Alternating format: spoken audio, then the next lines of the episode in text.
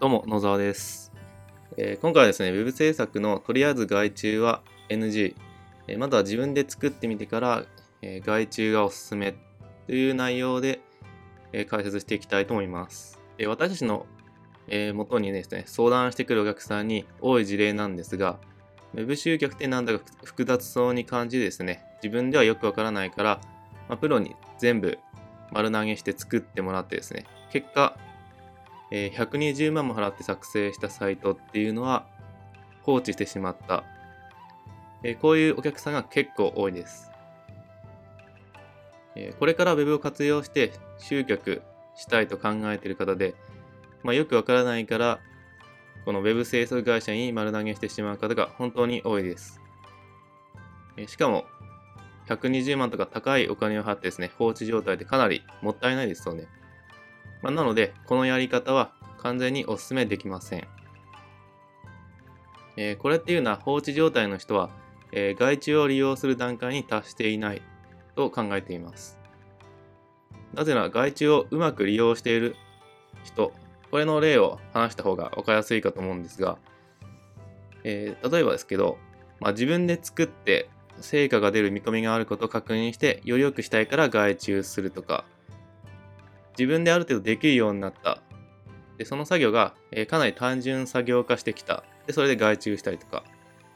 自分で仕組み化できて、もっと他のことに時間を使いたいっていう方が外注したりとか。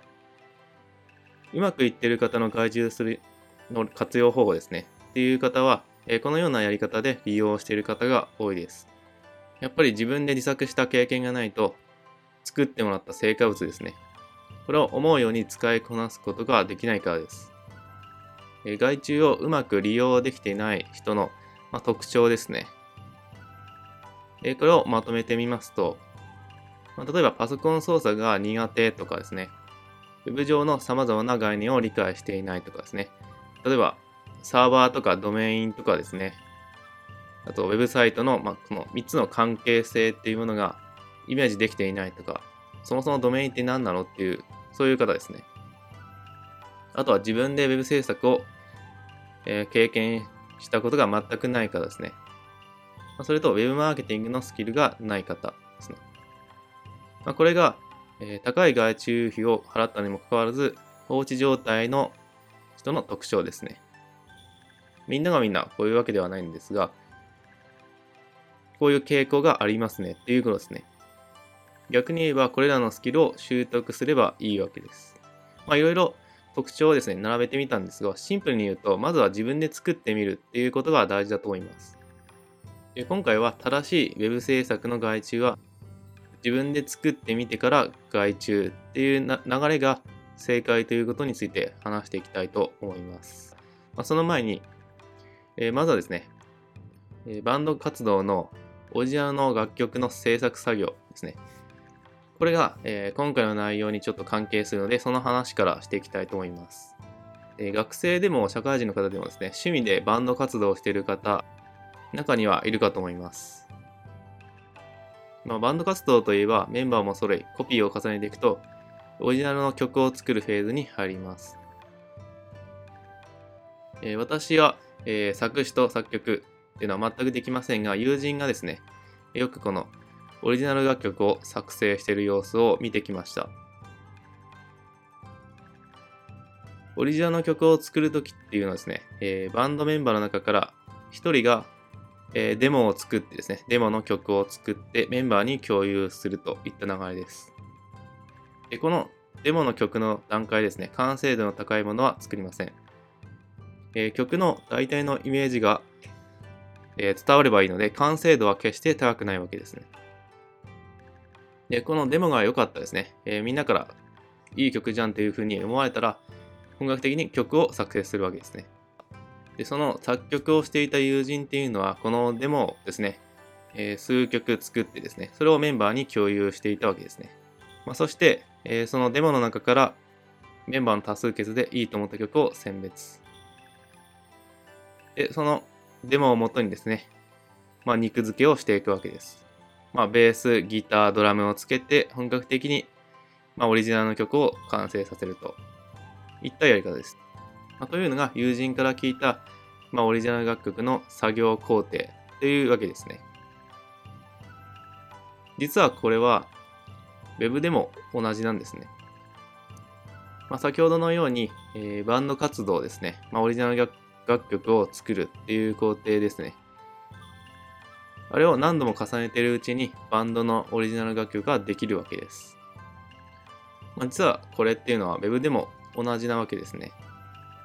で、Web を活用していきたいけど、まあ、集学面で活用していきたいけど、よくわからないから外注をしてですね、すべて業者に任せていますっていう方が多いですが、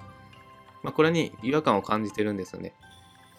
まあ、よくわからないものを外注して、その成果物を使いこなせるはずがないですし、ましてや、良し悪しなんて判断できないです。あとは、その作ってもらった成果物をどこで使おうとか、そういう判断ができないと思います。だから外注する側も、ある程度の知識が必要です。そして、その知識を得るのに、自分でですね、作ってみるのが手っ取り早いわけです。まあ、先ほどのバンドのオリジナル楽曲の作成工程っていうのを思い出してみてください。えまずは、え曲の元となるデモを自分で作成してですね、メンバーの中で、え反応がいいものを選んで本格的にオリジナル楽曲として作っていくっていう流れでしたよね。これと考え方は同じで、自分で Web 集客を仕組み化して集客できるようになったら、より良くしていきたいから外注を利用する。これが正しい順番なわけです。で自分で作ってみるといっても、仕組み化の、えー、おおよその順番というか原則が分かってないとできないと思うんで、それを解説します。えー、Web 集客の仕組み化とは、えー、集客育成販売時、この原則に従って仕組み化することです。えー、例えばこの原則に当てはめて具体的なお話をすると、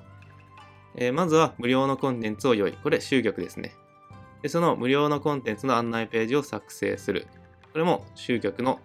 ところです。その案内ページですね。無料オファーの案内ページに広告を使ってアクセスを集める。これも集客ですね。で、その無料のコンテンツを引き換えにアドレスを取得するっていうことですね。アクセスを見込み客化するといった形です。これも集客です。でその集めたアドレスに対して順番にメールを送る。これが育成ですね。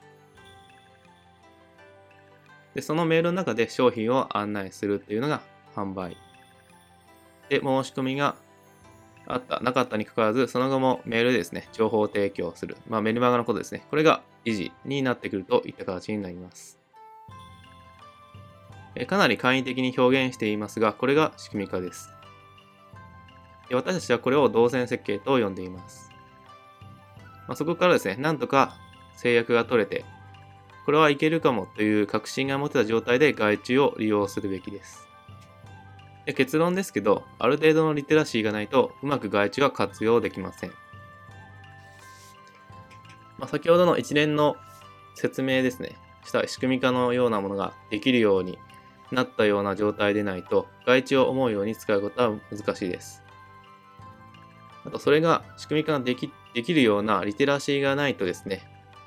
思うように活用することは難しいと思います。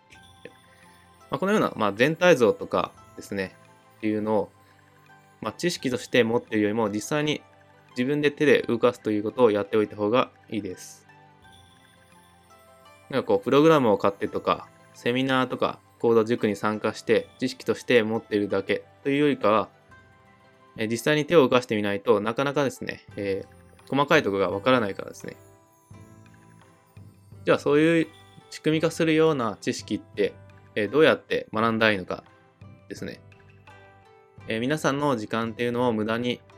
しないためにも正しい知識も必要になってきます。えこれは Web マーケティングについて情報発信している人の、えセミナーとかワークショップに参加するとか、でその後実際にサービスを受けて Web 集客の全体的な全体像を学んだりとか、あとは積極的に情報収集をしてみるとか、まあそのいずれかになります。えなるべくですね、時間をかけずに、えショートカットしたいという場合はお金のかかることですが、